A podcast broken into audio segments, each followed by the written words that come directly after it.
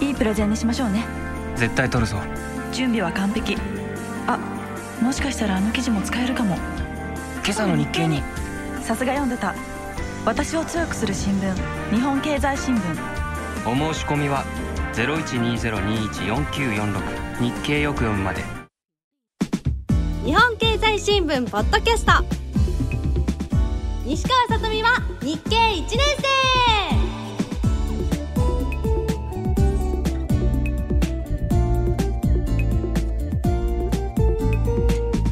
この番組は日本経済新聞社の提供でお送りします。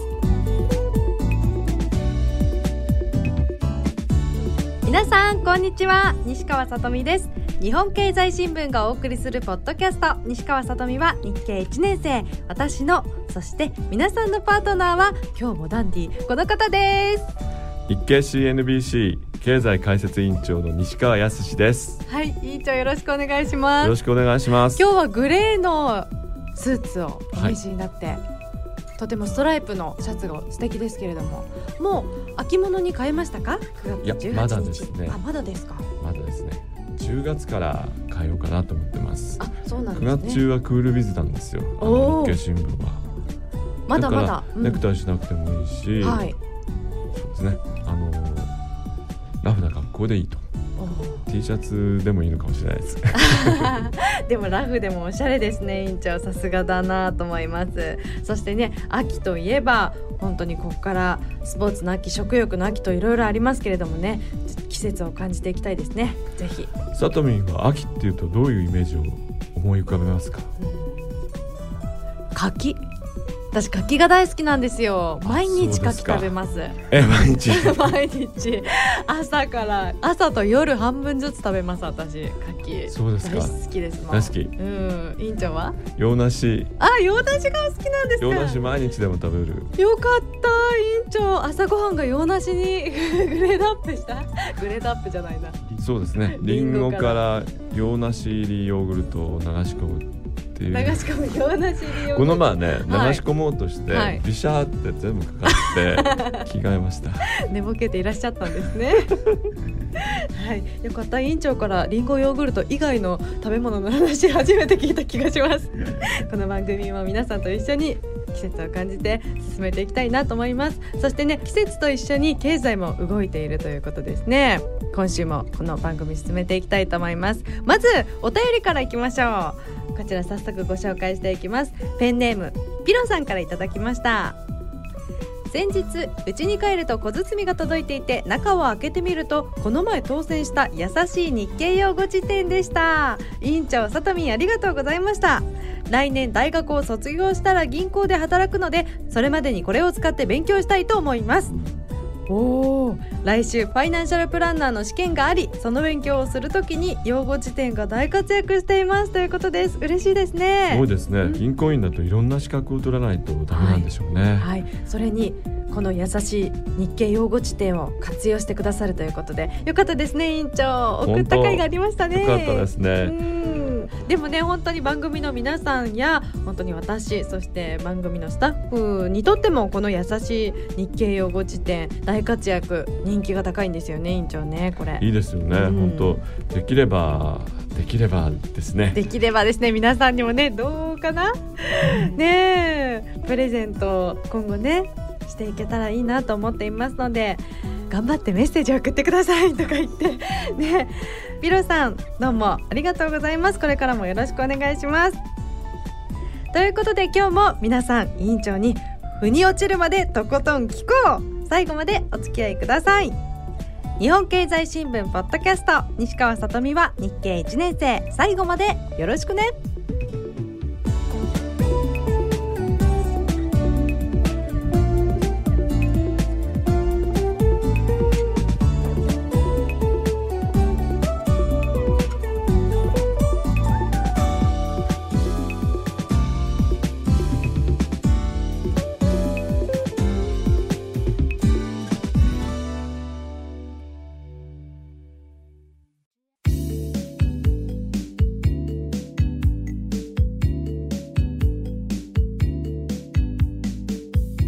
とみのすっぴんニュー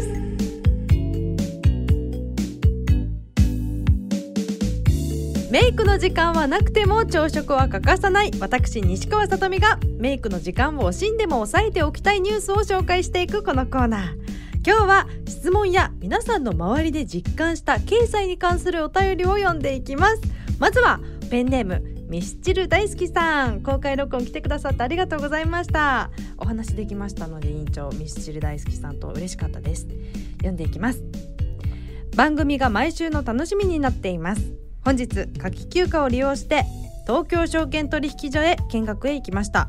あまりの静けさに驚きましたということです。そうですね。なんか証券取引所っていうとこうすごい歓声っていうかこう、はいそうですよね。みんなでわーってやっててうん。こう指を立ててこれ買うとか、これ売るとかやってるようなイメージがあるんですけども、これお休みの日があるんですか？いやそうじゃなくて今みんなコンピューターになっちゃったんですね。だから何にもないんですよ。前はそうじゃなかったんですか？前はバダチという人がいてですね、こう独特のサインでですね、はい。こう売ったり買ったりやってたんです。こう盛り上がるとわーとかね、すごい臨場感があったんですけども今静かにやってます。そうなんですね。そうか。だからもうコンピューターでやったりするのでなんだかこう株を買っている実感がないみたいなお話前回しましたよね。そうですうね、ん。あのニューヨークの証券取引所は、うん。あのまだバダチがいるんですよ。あで結構ね、わーって騒いでいて、はい。それでオープニングベルって言って、うんあの始まる時にベルをガンガンガンガンガンガンってなん鳴らすんです。かテレビで見たことあります。そうですね、うん。あっちの方が楽しいですよね。そうですよね。ぜひベルをやってほしいですね。カンカンカンカンってそうですね。サトミンが叩けばいい。パンパンパン。パンパンパン。はい。ということでね。はい。ミスチル大好きさん。お休みを使ってこの東京証券取引所に見学に行ったということなんですがこの東京証券取引所というのはどんなところなんですか？えっと証券取引所、まあ日本の90%以上のはい、取引が行われているうん、証券取引所です。証券会社のコンピューターと結んで、売って買ったっていうのをコンピューター同士でやってるんですね。ででも見学コースっていうのがありますかあら見学はできるんですね。ありがとうございました。またどこかに行ったらぜひ教えてください。そして委員長。委員長のところにもこんなお便りがありますね。お願いします。はい。沖縄県金城勝さんはい。いつも仕事中に楽しく聞いています。ありがとうございます。僕は印刷会社で長年働いているのですが景気と印刷業界の面白い関係があるので報告したいと思いメールしました、わあ。何でしょう？なんでしょう。ほとんどの業界は景気が悪くなると仕事や人員が減ってしまいますがうん。印刷業界は逆なんです。え？えなんでですか？仕事も求人も増え忙しくなります。はい。さてなぜでしょう？ちちちちじゃないですね。はい。はい。景気が悪くなるとスーパーやショッピングセンターなどははい。バーゲンや緊急値下げが多くなりそれに伴って広告を出すからなんですね。だから今日も残業しながら日々聞いて癒されています。ありがとうございます。というわけで今後とも楽しく学べてちょっぴり癒されちょっぴりですか？ちょっぴり癒される 一日頑張ってくださいね今度は沖縄でも公開録音お願いします。ぜひいいですね。ですね。行きたい録音。金城勝さんこの不景気でも利益を上げている頑張っている業界があるんですね。印刷業界、ね。うん面白いですね。うん頑張ってください。そして一方でこの不況で大変という方からのお便りもいただいています。ペンネームかじかじさん。かじかじさん公開録音ありがとうございました。お会いできて嬉しかったです委員長さとみんスタッフの皆さんこんにちは。私は歯車などの焼結部品を作る金型製造会社に勤務をしていますが受注減少により9月から週休4日になってしまいました。景気は底を打ったと言われていますがなかなか実感することができません。7月の完全失業率5.7%という記事を読みましたがさらに悪化するとの予想もあり決して人事ではないなぁと感じています。新政権には景気回復を期待したいと思っていますということです。あらかじかじさん週休4日になってしまったということです週休委員長4日ですか。うーん。ちょっと羨ましい感じもしますけどでもその分あれですよね給料が減っちゃいますからそうですよ。すごく辛いですよね、うん、働く意欲があってもできないってこの状況辛いですよね。辛いです。うん。やっぱり景気回復っていうことはもう一番大事な政策課題うん、新政権のですねはい。宿題です。そうですね。これから難題が待ち受けていますからね。それであの完全失失業率ですね、うん。5.7%これいっぺんに0.3%も上がっちゃったんですよ。はい。だから次8月には6%に近づくんじゃないかと。いいうことを言われてます。す、ですから雇用とりわけ梶梶さんのようなお仕事のようなはい、国内の技術力をしっかり維持していくこと人材育成うん。が大切ですね。仕方なく退職っていう人が多いと思いますね、うん、やっぱり働きたいんだけど働き口がなくなってはい。条件も悪くなったり、はい。例えば工場がここを閉鎖して移っちゃいますと、うん。でも家があるから移れないので、はい。やむなく退職とかそういう暗い話題もありますよね。不況と言われていますけれども頑張っている会社もあればちょっとねやっぱり打撃を受けてしまっている会社もあるというこのバランス。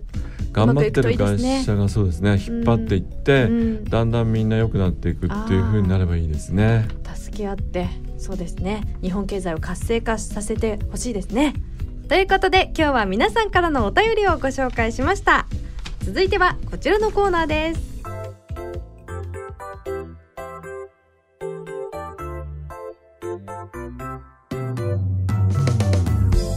ことの葉。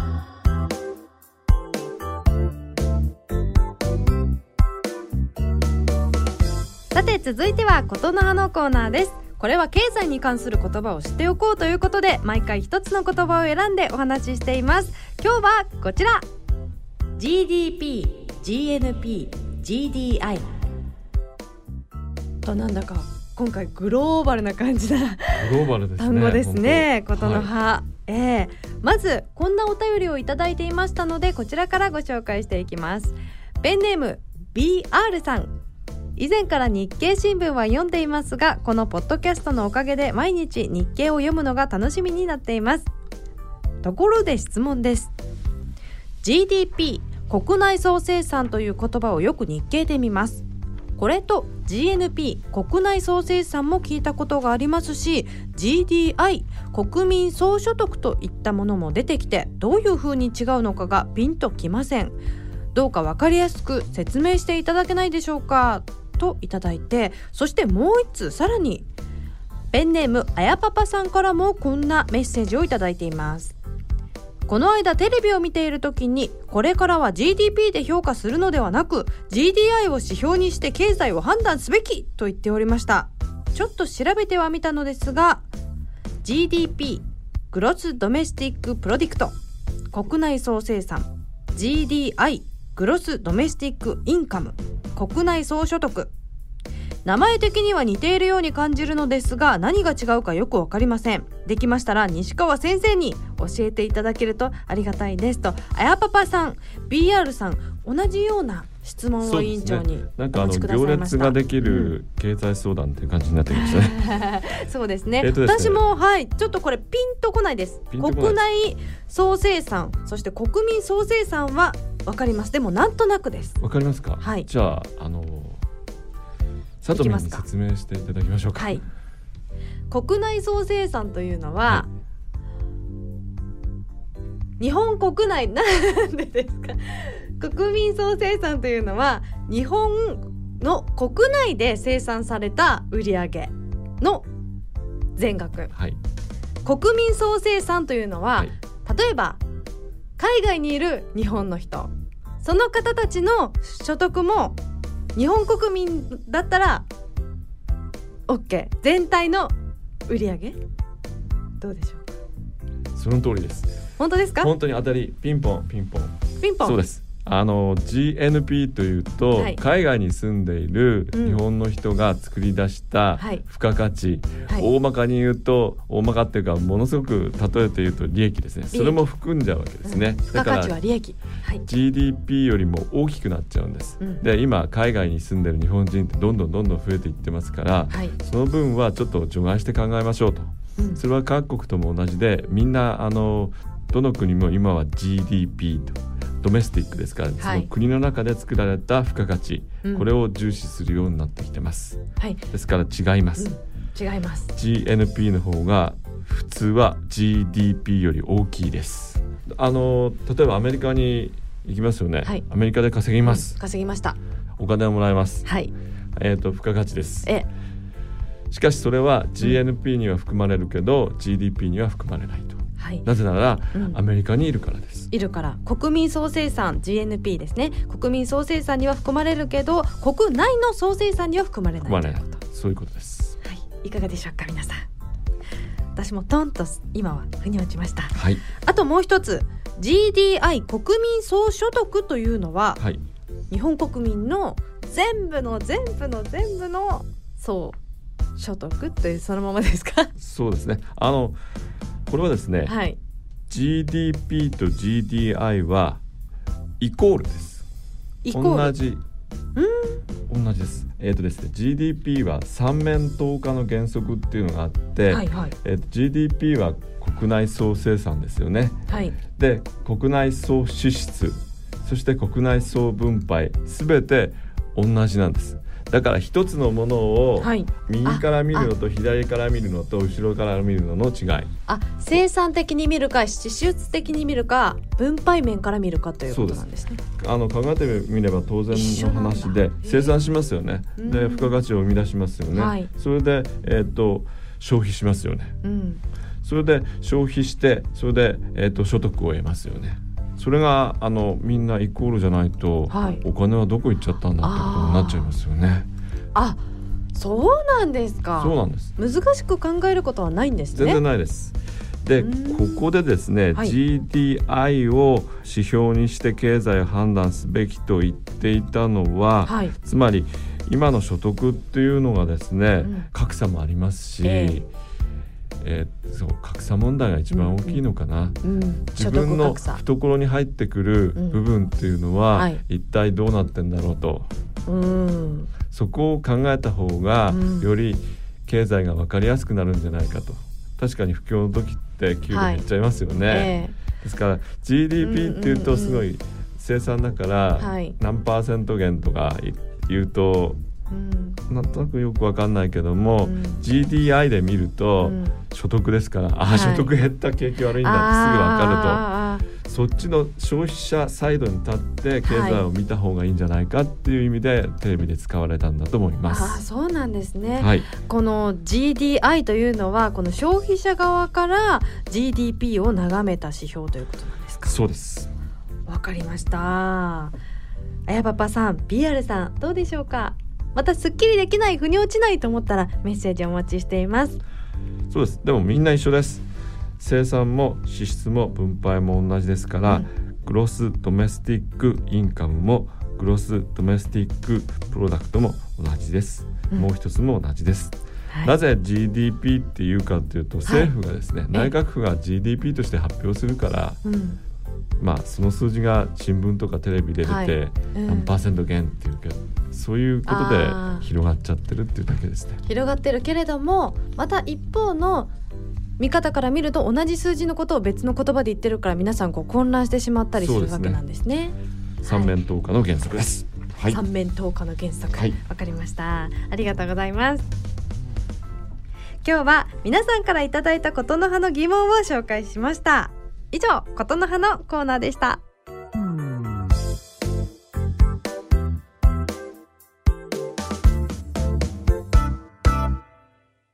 物やお金の仕組み DS 体験実況中継!わーいわーいさあ皆さん今週もやってきました。任天堂 d s ソフト。物やお金の仕組み DS を楽しみながら体験しちゃうこのコーナーです。前回はですねあの後課長に昇進いたしました。わーい。でもですねするとですね昇進試験を受けるのに1万5000円も貯めないといけないということで私今所持金4519円ということでですね。まだまだ道のりは長いです。課長の次どんどんねこのエレベーターの階に登っていきたいと思っています。今週も頑張っていきます。私社長を目指して頑張りますよ今週も。ということで今日の問題。知力で解きましょう。暮らし。これ暮らし。暮らしでいいよさとみんって言われました。そして物の値段と景気の仕組みいきます。その中でですね景気を見ている人たちこれを挑戦してみたいと思います。景気を見ている人たち。頑張ってみるぞ。さて始まりますよ。景気の良し悪しは私たち一人一人が感じる部分もありますが A 社会全体でどうなっているかまではなかなか分かりません。そうですね。そこで日本経済の景気の動向について政府が調査し報告を行っています。ここではどんなデータをもとに景気の良し悪しを決めているかを見ていきましょう。はい。問題。景気がいいと物の値段が？1少しずつ安くなる。2少しずつ高くなる。さあどっちでしょうか？景気がいいと物の値段が景気がいいってことはもういっぱい使い使えとなるから使い使えとなってみんなが買うからインフレーションになって少しずつ高くなるのではないかなと考えます。皆さんどうですか？いいですか？答えて。じゃあいきますね。はい。あよかった。そうなんです。少しずつ高くなります。同時に買う人の収入も少しずつ増えるのが景気のいい状態です。収入が増えて物がどんどん売れ世の中にお金が出回っていく。景気のいい話ですね。私は生まれた時からもう景気が悪い景気が悪いとお父さんが言ってましたよ。苦しいですね日本。頑張りましょう。そのため物の売れ行きや収入の状況を調べることが景気の動向を判断するのに役立ちます。はい。2問目。さて政府は一般の人から景気のちょっとした変化を感じ取ることができる人を選び、え景気についての定期的な調査に協力してもらっています。この景気の動向を伝えている人を何というでしょう？1覆面調査員。えこれは？2景気ウォッチャー。教えてください。覆面調査員ってなんかおかしいですよね。なんか怪しいですもんね。なんかこれなんかねおかしいですね。景気ウォッチャーにします。さて答えはさあやったー！景気ウォッチャーです。日本全国で約2000人の景気ウォッチャーが景気の動向を伝えています。記事にもたまに見ますねそうですね。覆面調査員は普通の客を装って飲食店などを訪れ店の評価をする人です。まさかこんな選択肢がね出てくると思わなかったので一瞬止まってしまいました。えって。では景気の変動を追って遅れて変化をするデータは次のうちどちらでしょう？これまた遅れて変化をするデータ。1家庭が消費にかける金額。2企業の収益。これかなり微妙なところなんじゃないでしょうか。引っ掛け問題ですか？これ引っ掛け問題。どうかな？みんな考えてる様子ですか？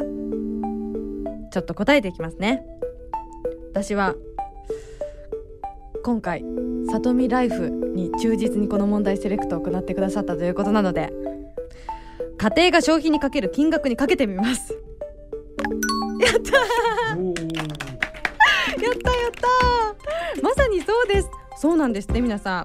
家庭が消費にかける金額。家計消費支出です。例えば物が売れるようになって企業が儲かるといずれ個人の給料やボーナスが上がっていきます。そして収入が増えると消費の意欲も湧いてくるというように景気の変動を追って変化する数字です一方企業の収益自体は景気の動きと一致して動く数字です。ああ一致するんですね。まとめこういったデータなどをもとに政府が毎月発表しているのが月例経済報告で日本全体の景気の良し悪しを示す基準の一つとなります。街にケーキウォッチャーがいると思うと景気のことが少し身近になりますね。コンビニエンスストアの店長さんなどですね。タクシーの運転手さん。はい。勉強になりました。成績へ。5問正解。1500円ゲットしました。6019円になった。頑張るぞ。キーポイント。景気の動向を判断するには様々なデータが必要になる。おしまい。よし歌舞伎もゲットした。さあ ということでですね今週も熱く実況させていただきましたけれども皆さんもしかしたら聞いてる方もうやったやったさとみんこれだよなんていう風にね思ってらっしゃる方もいらっしゃるかもしれませんけれどもお付き合いいただきましてありがとうございます。私これからもねまだ6000円なので9000円貯めなければ次の昇進試験に行きませんので頑張っていきたいと思います。また次回どのくらい私が進んでいるのか楽しみにしていてください。頑張ります。皆さんはもう任天堂 d s ソフト日本経済新聞社監修物やお金の仕組み DS ゲットしていただけましたでしょうか？このようにね問題を少しずつ解いていくことで経済知力がどんどん身についていきますよ。皆さんもぜひトライしてその進み具合役職が上がったいくら稼いだなどのねハッピーボイスぜひ番組までお寄せください。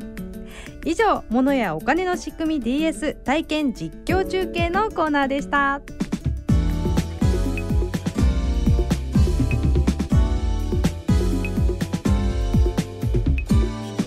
日本経済新聞ポッドキャスト。西川さとみは日経1年生お別れの時間がやってまいりました。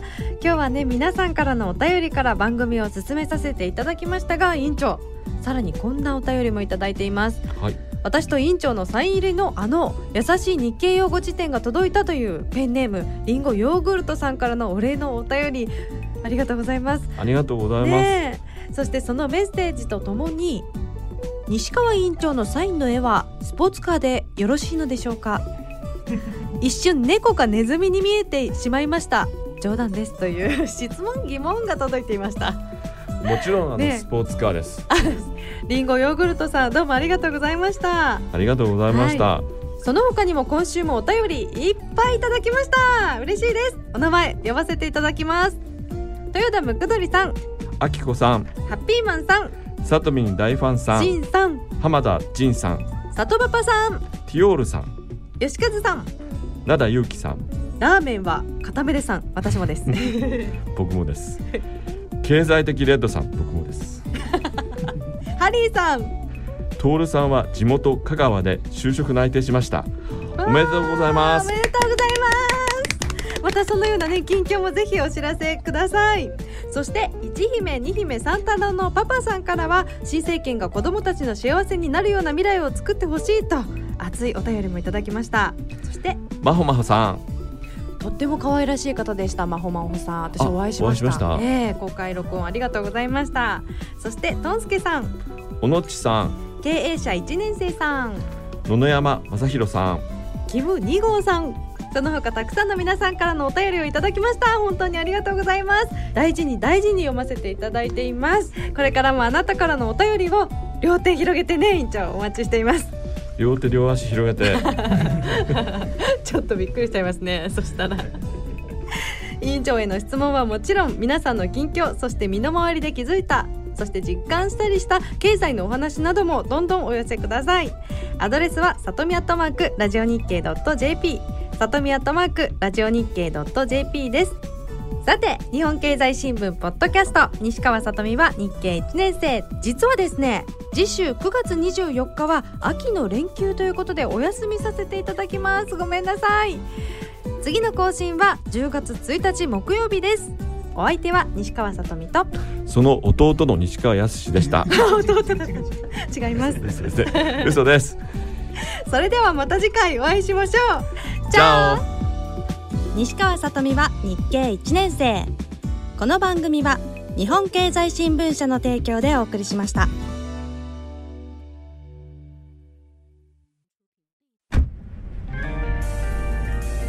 いいプレゼンにしましょうね資料完璧か？はい。絶対取るぞ。企画室の池田香織。できる若手がいると聞いて担当に指名した。今日の提案。あともう一押し。何かないかな。そういえばあの記事。トップ営業の竹財先輩。こんな大きなプロジェクトの担当に私を指名するなんて。期待に応えなきゃ。準備は完璧だけどもしかしたらあの記事も役立つかも。今朝の日経に。さすが読んでた。やっぱり読んでた。私を強くする新聞。日本経済新聞。ご購読のお申し込みは0120-21-4946日経よく読む。0120-21-4946日経よく読むまで